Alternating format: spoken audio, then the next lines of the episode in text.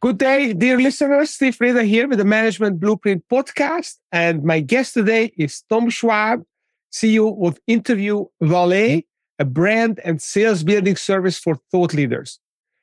Tom, welcome to the show. Steve, I'm thrilled to be here. Thank you for having me, and I'm excited for this discussion.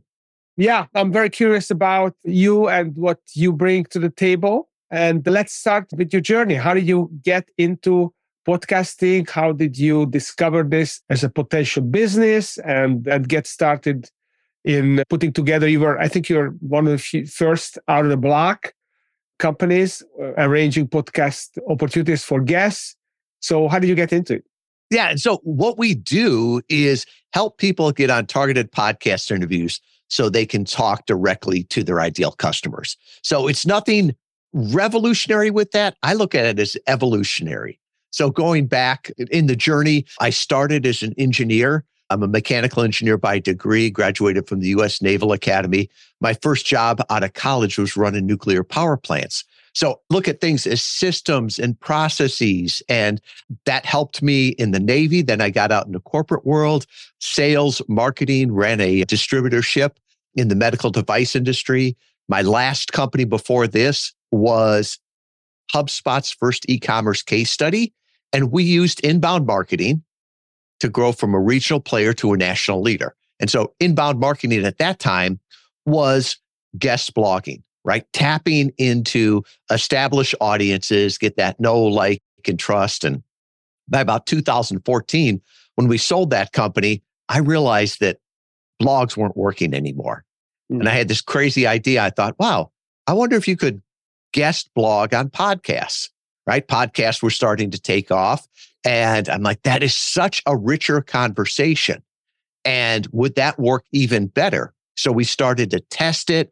I was amazed by it, Steve. We started to see conversion rates 25 times better than blogs. But early on, I'd give my elevator pitch and people would go, What's a podcast? Right? We started about 2015 and we were almost too early, but I enjoyed it because it gave us the chance to build a framework, to build a blueprint and a system that worked so that about by the time 2019 took off and podcasts got more noticeable, we had the system that worked with that. Then COVID really helped us. We're a remote team. Not everybody wants to live in Kalamazoo, Michigan with me. So we've got a team now of 30 people in Europe and North America, and we serve about 150 thought leaders at any one time, leading brands, high level coaches, consultants, nonfiction authors. Because really, I believe today that the biggest problem we have is obscurity, right? There's a lot of people you could help. They just don't know you exist. Yeah, definitely. Noise is a big challenge for thought leaders to, to get their voice heard because there's so many competing voices as well. So, Tom, before we get into all the nitty gritty details of podcasting and how it can be used uh, for thought leaders and for business people, let's talk about frameworks. Let's talk about management blueprints. So, what is your favorite framework that has helped you build your business along the way? I think the biggest thing I have to look at is what kind of communication do I need, right? Do I need a rich level of communication or a low level? Is this a relationship or a transaction? And I intentionally pause and think about that as I'm trying to decide how I'm going to communicate with someone, right? So the higher the value, the higher the impact on my life or their life, the more important it is to our lives, the richer that conversation can be let me give you an example, right? If I'm just buying a stick of gum, right? I don't care who sells it, what, who made it, whatever. It's just, it doesn't change my life. But if I'm looking for a coach, a consultant, someone that's going to have a major, major impact in my life, I'm not just going to pick the first one I see, right? It's going to take a conversation, relationships, all that. And I think you can see that not only in your personal life, but in your business life, right? Person that changes your car at the side of the road when you got a flat, you really don't care, right? As long as they come and do the job, it's a transaction. They're nice, but you probably won't see them again. Well, it's a little bit different when you're choosing a spouse for the rest of your life. right? It's not just whoever comes there. And I, I think in marketing today, there's this phrase that says, you're one funnel away. Mm-hmm. For some things, you may be f- one funnel away, but I think the things that are most important, you're one conversation away. And I don't think conversations can replace funnels or funnels can replace conversations. We just have to make sure that we're communicating in the right way. Uh-huh. Okay. So, how do we know whom to have conversations with? So, if I'm a podcast guest, how do I know which type of podcast I should go on and who are the people, who are the podcast hosts that I should have the conversations with? And who are the ones that maybe I should not get on the show with because it's not going to help me or it's not going to help them or it's not going to be really enriching conversation between us. Is there a way, is there a gauge that you guys use for that? Yes. So the first part is does it need a conversation? Right? If it's very, very low value, high volume, low touch, it may not need a conversation. right? Um, I, I I think of one. There was an AI tool that I saw the other day, and I think it was like nine dollars. Right? You have to load in a bunch of pictures, and then AI would give you back a, a bunch more headshots. Right? Mm-hmm. It was a novelty thing. Half the headshots were hilarious, but I didn't need a conversation with that. It was just a nine dollar purchase. It was an impulse. So for somebody like that, I would just say, you probably don't need a conversation, right? You're with that, you're one funnel away. But I would say if you've got more of a relationship there, start with what's the why do you want to talk them? And then who are they? Right? You can't say enough of the right things to the wrong people or the wrong things to the right people, right? You don't want to talk to everyone. You just want to talk to those people that you could add value to, those mm-hmm. people that would would benefit from it, right? There's a great tweet out there by Rand Fishkin. Rand wrote a book, great book called Lost and Founder about the real side of software as a service companies. And I love how he says the best way to sell something today is not to sell anything, but to earn the respect, awareness, and trust of those who might buy. So when you're talking about what podcast you should be on, I would say of those who might buy, right? If you're selling business consulting services, probably not good to go on a new parent podcast, right? Where they talk about your first pregnancy, right? There might be some customers there, but your chances are slim on that. So better to go where your customers are. Mm-hmm. Okay. Okay. So that's interesting. So if I'm a podcast guest, I'm I've just written a book, for example, or I'm a consultant, I'm a coach, and I, I reach out to interview Valet. How are you going to help me with getting on the right podcast? How, what do you want from me? Do I have to define my target market or you help me find my target market? How does that work? Yeah. And it's nine years ago, it was more podcast guessing than podcast guesting, right? There wasn't a whole lot of data. But now the data that we have, both in our internal database and those that we license, it's almost spooky, Steve, how it is, right? So first you have to target who are my ideal customers, right? Who do I want to talk to? And that could be what language do they speak? Where do they live? Mm-hmm. Right? If you can't serve people or don't want to serve people out the outside the United States, don't go on podcasts that are in Australia, right? Different time zone. The other thing is who are they? What do they look like? What you find is often the audience is like the host, or aspires to be like the host, right? So if you've got a very young host, you've probably got a younger audience. If you've got somebody that I would say is more like us, more mature, I'm not going to say old, they've probably got a more mature audience. Same way, if you've got one that's more blue collar, they're going to listen to more blue collar podcasts and white collar with that. So that's sort of the overarching, if you want to call it qualitative but then the quantitative, there's amazing things that you can do now with the data of going in and saying what podcasts are like other ones. And there's some free tools online. There's also a lot of paid databases, and that's what we're using. Mm-hmm. And so it's amazing. Sometimes people will say, I want to be on Harvard Business Review, right? Because all of my customers listen to IdeaCast on HBR. They subscribe to Harvard Business Review.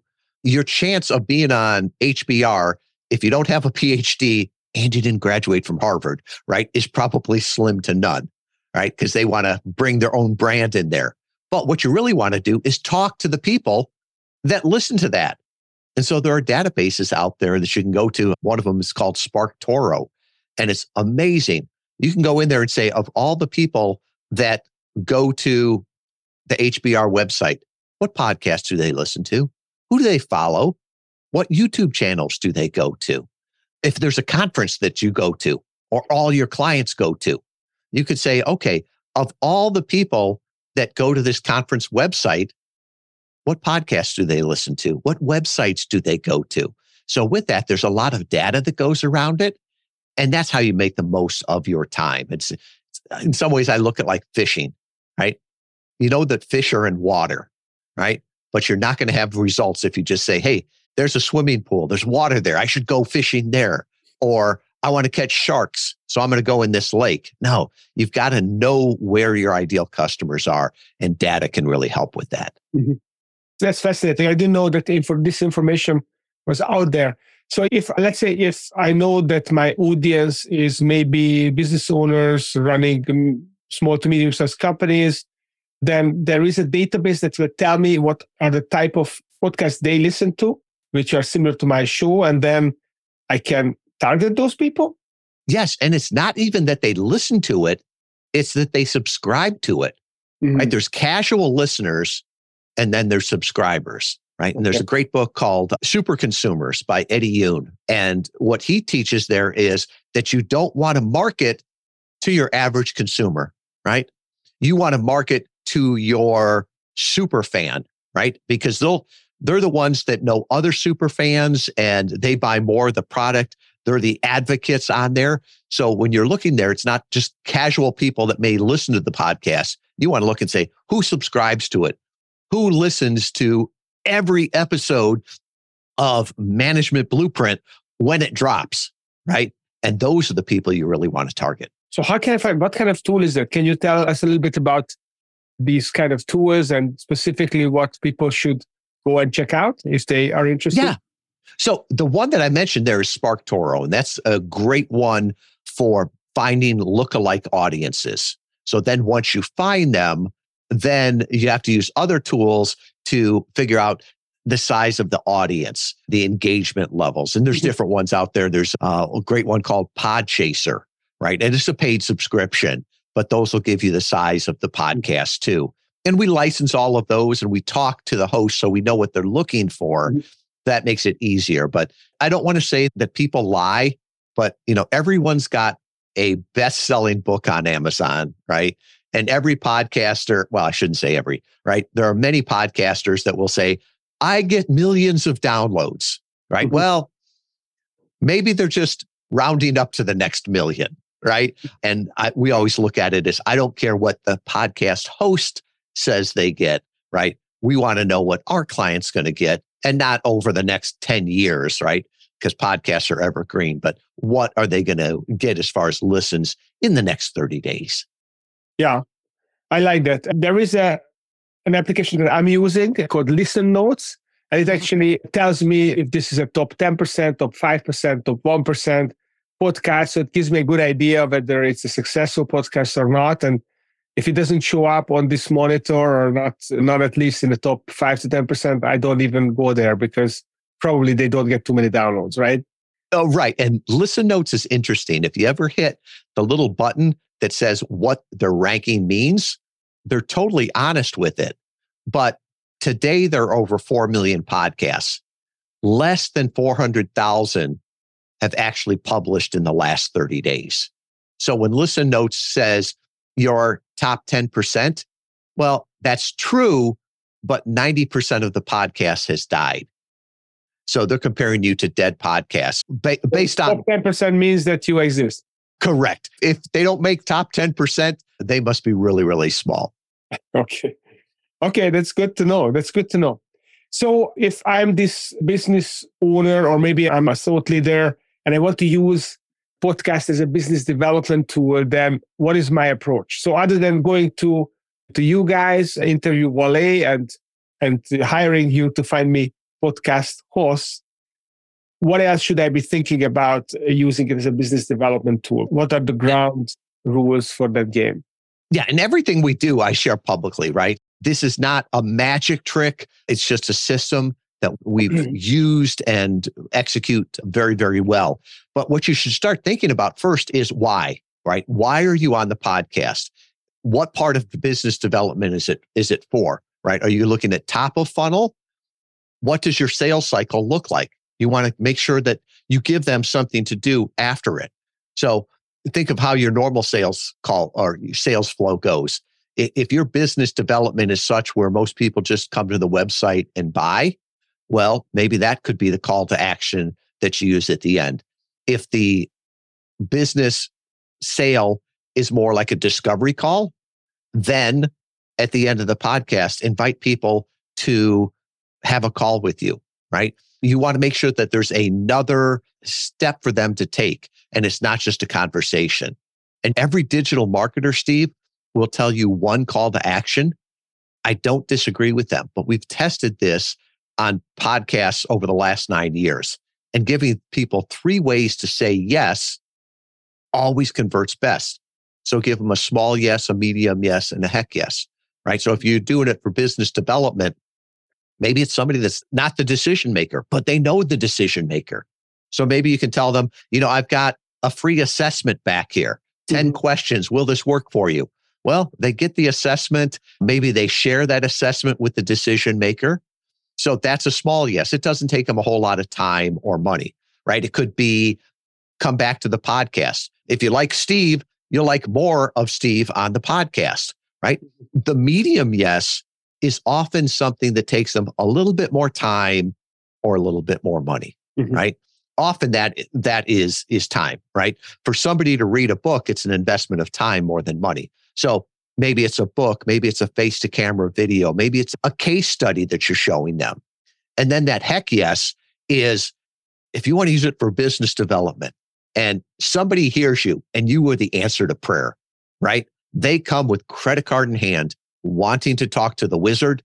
Don't slow them down in a funnel, right? Let them talk to the wizard. Mm-hmm. So you could always say, you know, come back here. We've got an assessment.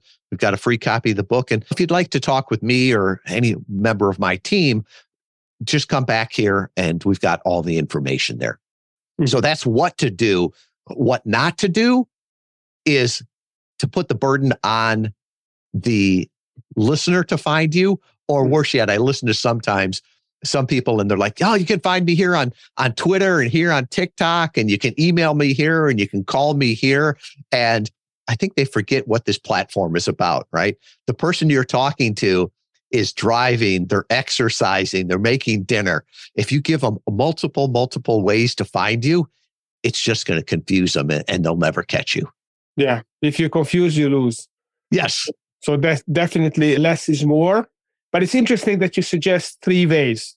I thought that three was too much. I thought if there's one thing you ask them to do, and they either do this or not. But if you give them more, then it's going to be hard for them to remember what to do.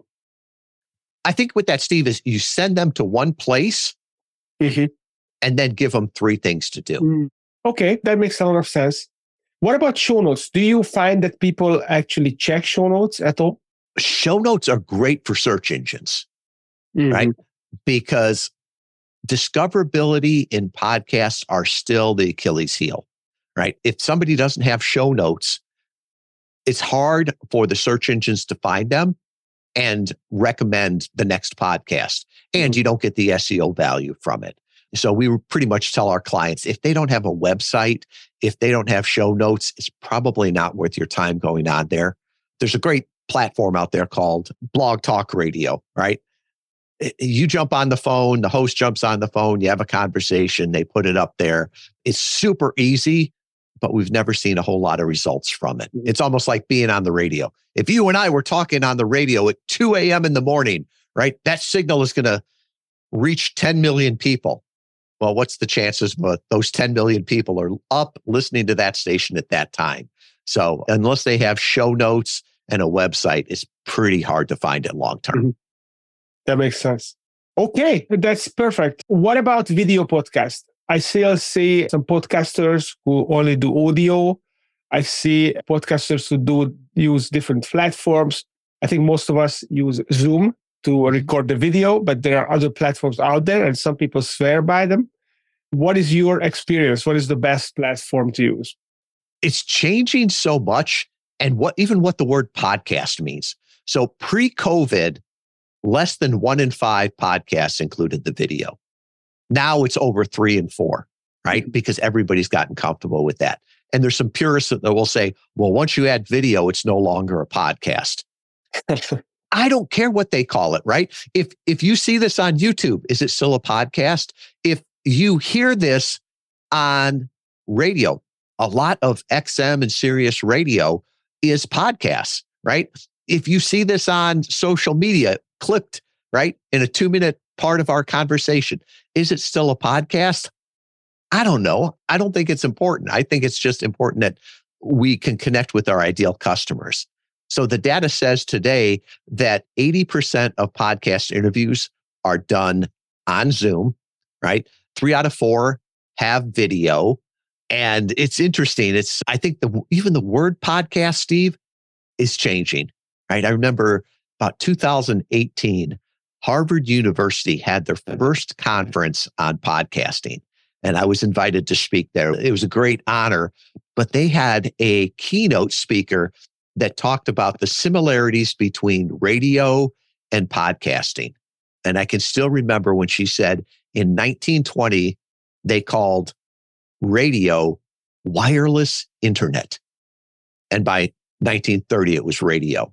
And I think it's going to be something similar here. We called it podcasting at the beginning because it was came through an iPod right? I think most people today probably don't remember what an iPod was, right? So I don't know what they're going to call it. Somebody's probably listening to this in, in 2030, and every time we say podcast, they just laugh. But I think it's, uh, it's just a neat medium where it's easy to create, easy to repurpose into other forms, and it's a great way to connect with clients, right? Magnetic marketing. It attracts the right people and repels the wrong people.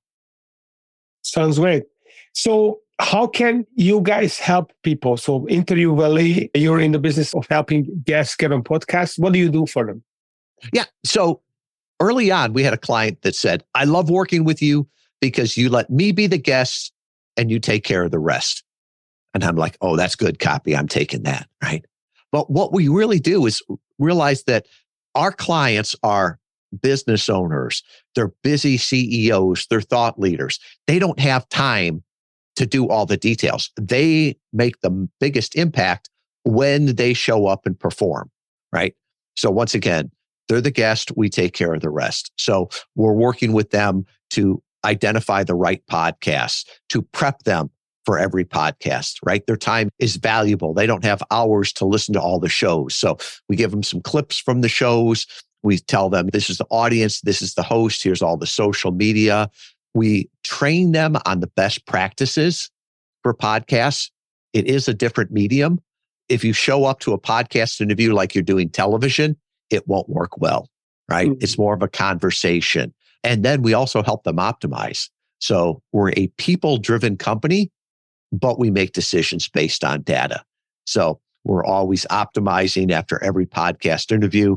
And so that we're not only that we're getting them better results, but they're also doing better interviews. And it's a fun way to do marketing that is consistent with your brand.